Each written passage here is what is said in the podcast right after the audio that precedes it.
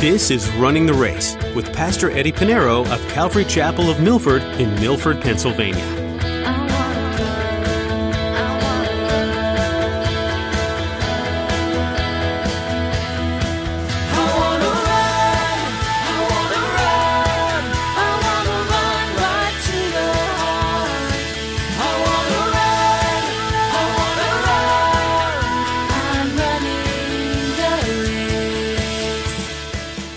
Shows us something. Wait a minute, you mean I don't have to worry about offending God? You know, I just got to love Him. If you love Him, it's hard to offend Him. If I love my neighbor, it's hard for me to sin against them. For example, we look at the Ten Commandments. Thou shalt have no other God before me. Thou shalt, you know, not create an image. Thou shalt uh, obey the Sabbath. Because I love the Lord, I would not break those commandments. But if I'm going to look at each one, it's going to be impossible. As Christians, we might find ourselves overwhelmed by the sheer number of commandments in the Old Testament, with over 600 alone in the Mosaic Law. However, through the grace of Jesus Christ, we are saved. Today, Pastor Eddie emphasizes the importance of Jesus' sacrifice, which allows us to be saved through his grace.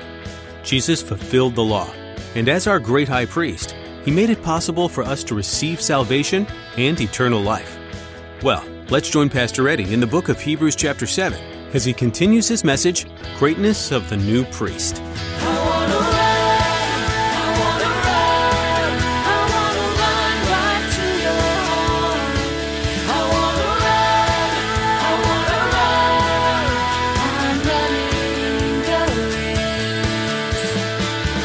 You and I, because we have we're under the great high priest, Jesus Christ, not the Levitical priesthood, under the law because we have Jesus Christ as our great high priest. We're no longer under the law, we're under grace.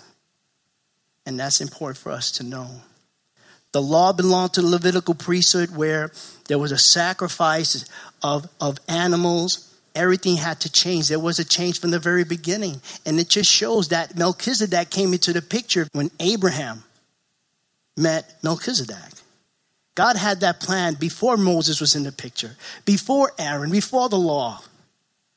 There was a plan that there was going to be a change in the priesthood.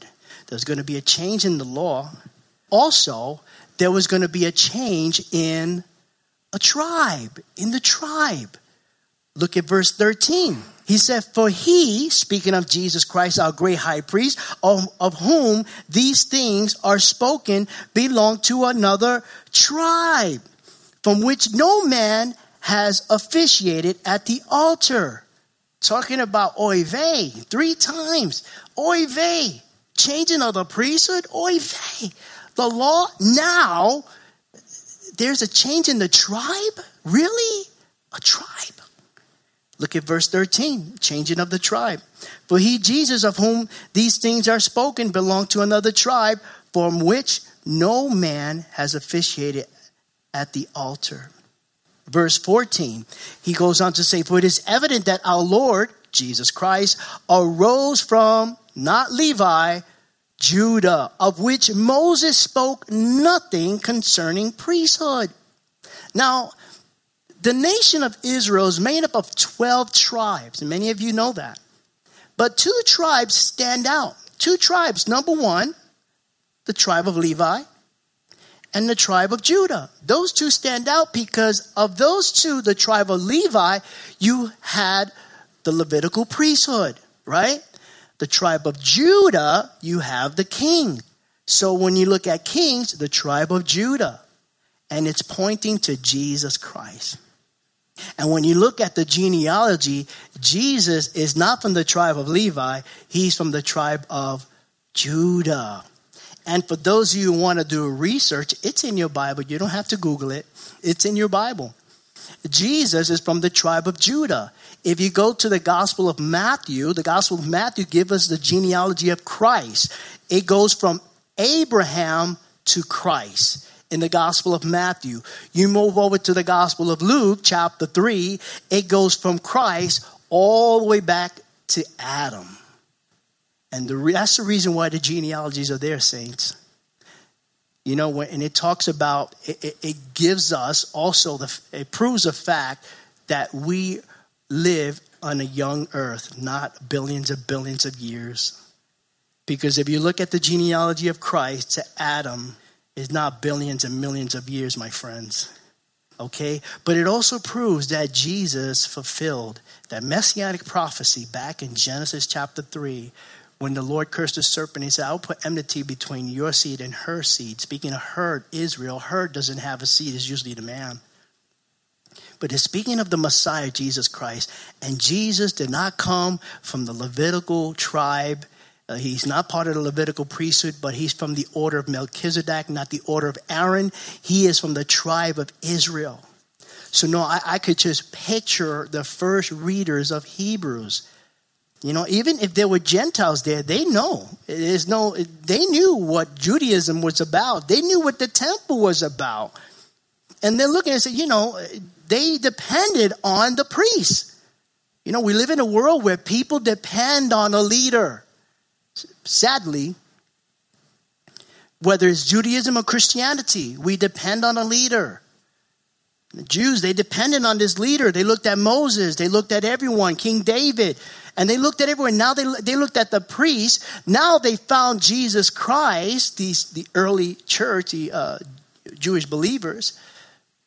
They found Christ and they realized wait a minute, I want to go back, but you're telling me that the priest that's in the temple now, I'm just thinking, going back to when this letter was write, written, you mean the, t- the priest that's in the temple now is no longer? No. It was a picture of the real priest, the great high priest, Jesus Christ. And so the Levitical priesthood was never perfect. The priesthood had to be changed, the law had to be changed, the tribe was changed, but it was all temporary all temporary. Look at verse 15. He says, And it is yet far more evident if, in the likeness of Melchizedek, there arises another priest. Another. Uh, the Greek word here, another, it doesn't mean another of the same kind, but the Greek word here means another of a different kind. It's not coming from Aaron, it's another kind. It is different because it's not from the order of Aaron, it's from the order of Melchizedek. Verse 15, and it is yet far more evident if in the likeness of Melchizedek there arise another priest, verse 16, who has come not according to the law of a fleshly commandment, meaning not by the physical requirements of the tribe of Levi, but according to the power of an endless life and so the power of endless life cannot be destroyed. It's speaking of Christ, who's, who's forever. Okay? Now, here in verse 17, he goes on. He's quoting Psalm 110, verse 4 again. He says, For he testified, You are a priest forever, according to the order of Melchizedek. He's speaking of Christ, Jesus Christ, the great high priest. He's eternal. He has no beginning. He has no end. He was never created. He's the Alpha, the Omega. He's the first and the last. This was already planned by the Lord. The, the, the Levitical priesthood was a picture. The ephod with the gems of the 12 tribe of Israel, everything represented points to Jesus. And so he goes on in verse 18, he says, For on the one hand, there is annulling of the former commandment because of its weakness and unprofitableness. Verse 19, for the law made nothing perfect. The law made nothing perfect. Underline that in your Bibles. The Old Testament, the law was annulled. It was done away because it made nothing perfect. Later on, the writer of Hebrews will write in chapter 8, uh, Hebrews chapter 8, verse 13, in that he says, A new covenant he has made the first obsolete. Now, what is becoming obsolete and growing old is ready to vanish away. Now, don't misunderstand the law. And here is where you need to put on your thinking caps, okay? The law is perfect. The law is perfect, but it made nothing perfect. Paul writes about the law, how perfect. He said in Romans chapter 7, verse 12, he says, Therefore, the law is holy. It's holy. And the commandments holy and just and good.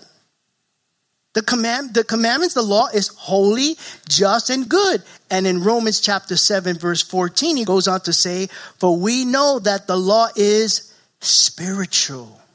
So what do we know about the law? It is holy, just, good, and spiritual. It made no one perfect. It made no one perfect. There are two things that the, the law made perfect. It perfectly made it clear that God is holy and that we are sinful. And that's the purpose of the law. The law was never given to man to fulfill. God knew man can never fulfill, not even the first commandment Thou shalt have no other God before me. How many gods do we have? TV, sports. I, I, I come to discover that's another religion over here. Our possessions, whatever you spend time on, the first law.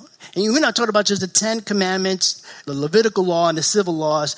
You know, we're, talking about all of it. The 613 commandments, not just the Ten Commandments. All 613. It was never given for man to fulfill. It was impossible for us to fulfill just one of the 613. But it was there to show how holy God is and how sinful we are.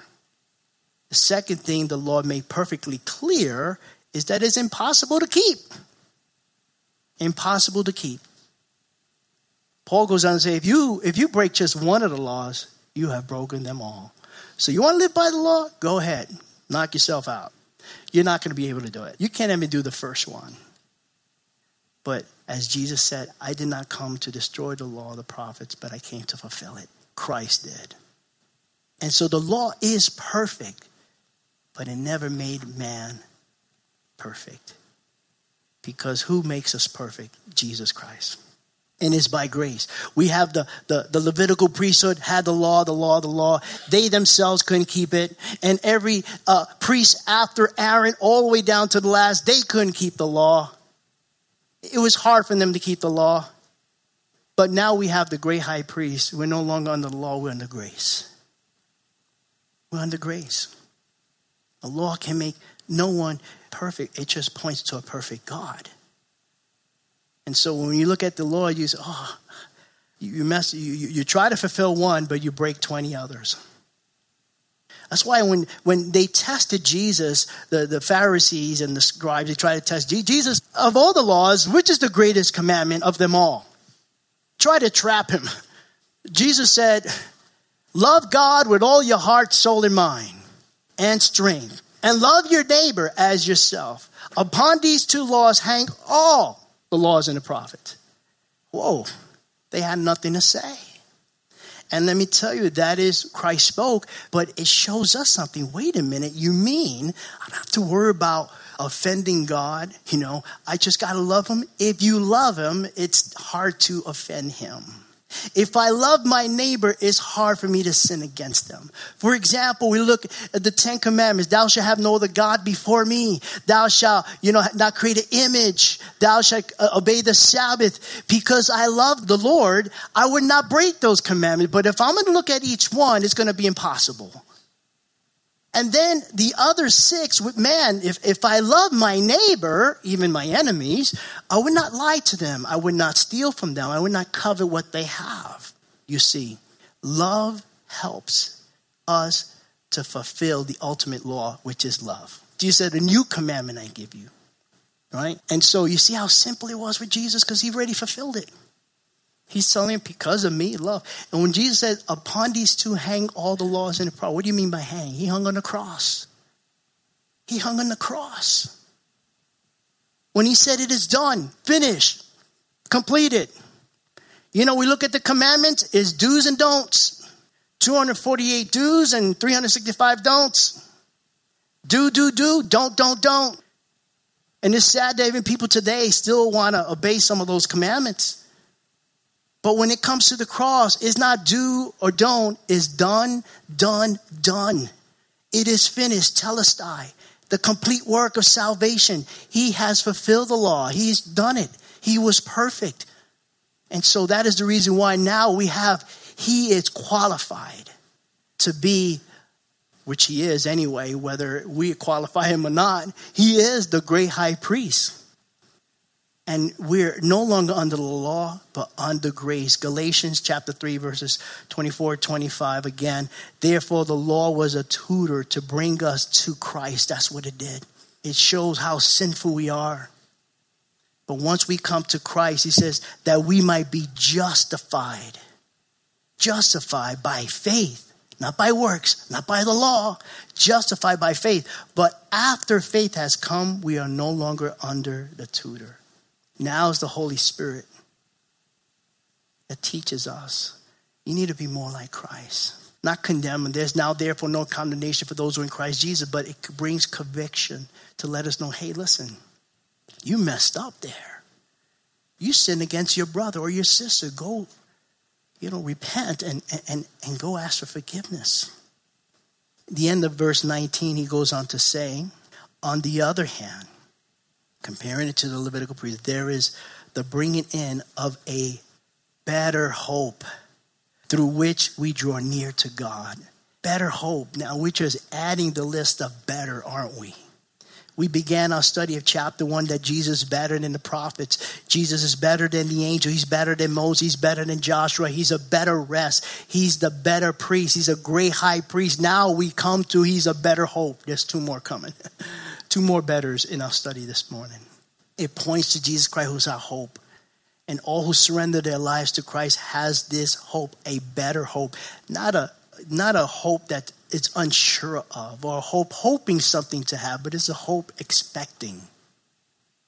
Expecting to be with Him. And because of that, we can draw near to God and it is through Christ. Where the high priest was the only one that was able to go into the holy of holies in the temple, now through Christ we can ha- we have unlimited access to Christ, to the Father. Jesus said, "I am the way, the truth, and the life. No man goes to the Father except through me." Now we can draw near to the Father. And that wasn't the case with the children of Israel. Sin kept them from God. They couldn't draw near to God because of sin. They couldn't draw near to God because only the high priest can do that once a year. The law cannot help them draw near to God. How is grace through Christ? We have this hope. Now, the Levitical priesthood was changed from Melchizedek. Now we have the law that's changed. Okay, it is now from Levi to the to Judah, and now we see that the Levitical priesthood had no oath. No oath. There wasn't a swearing ceremony for the Levitical priesthood. Aaron became a priest, and every son after him, his descendants after him, became a priest. There was no swearing ceremony. I mean, we in our nation, we have a president goes into office, he has to swear in, a governor, a mayor. But you know the Le- Levitical priesthood, the priesthood according to the order of Aaron, did not swear in. But it's different with this one. This is Jesus Christ. Look at verses 20 and 21. He goes on to say, and inasmuch as he was not made priest without an oath. Verse 21 For they, that's the Levitical priesthood, have become priests without an oath. But he, speaking of Jesus, with an oath by him, speaking of God the Father. In your Bible, some Bibles nowadays don't capitalize the he and him, referring to God. But it says, it says, but he, Jesus, the Son of God, with an oath by him, speaking God the Father, who said to him, Jesus, the Lord has sworn and will not relent. You are a priest forever according to the order of Melchizedek. Again, I mean, he's really giving a commentary on Psalms 110, isn't he? And he's going back and he's showing that, hey, Jesus, you can, you could see everything in just that. Those simple, it's amazing, just a few, a few lines, just one verse. He's proving that all that, there's a change in the priesthood, there's a change in the law, there's a change in the tribe, all in one verse. And this all happened, this all was prophecy, this is a messianic prophecy, all happened before Moses. God had this plan from the beginning. And so, not only was the Levitical priesthood temporary, it was not forever. And also, there was no oath. There was no oath. There was no swearing ceremony. One became a priest, being born into the Levitical tribe of, and it had to be of, of, of Aaron. And they couldn't have a birth defect, by the way. But they all died off, and evidently to be no more. God never made an oath with them. Never made an oath. However, Christ was sworn in by God the Father. Look at verse 22. It says, By so much more, Jesus has become a surety of a better covenant. A better covenant. Another better. In, in Hebrews chapter 8, verse 6, it says, But now he has obtained a more excellent ministry inasmuch as he is also mediator of a better covenant. Confirming that he's a better covenant, which was established on better promises. When we get to chapter 8, there's going to be another better, better promises. And this is why the theme of the letter, if you've been with us in the beginning, the theme of the letter of the book of Hebrews is that Jesus is better. Don't look to religion. Don't look to rules and rituals. Don't look at Judaism. Don't look at the temple, the high priest, or man. Look to Jesus Christ. Now we can you see the theme is mentioned 13 times in the book of Hebrews.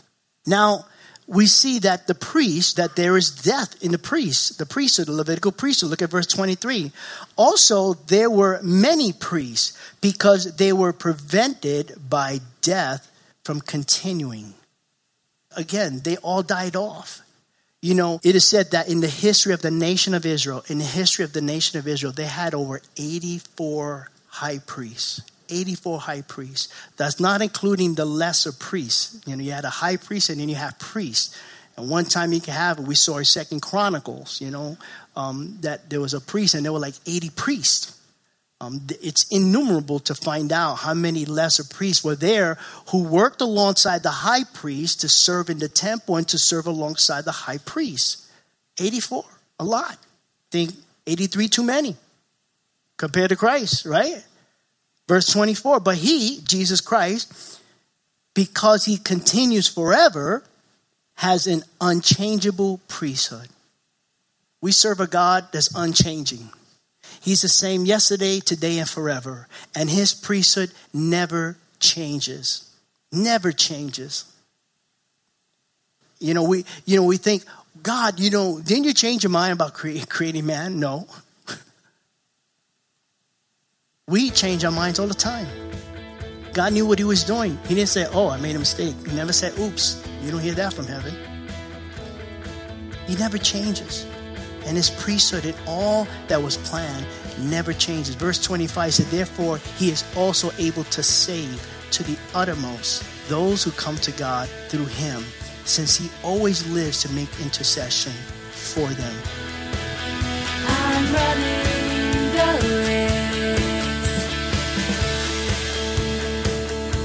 Thanks for listening to Running the Race Radio with Pastor Eddie. Pastor Eddie is leading us through a study of Hebrews.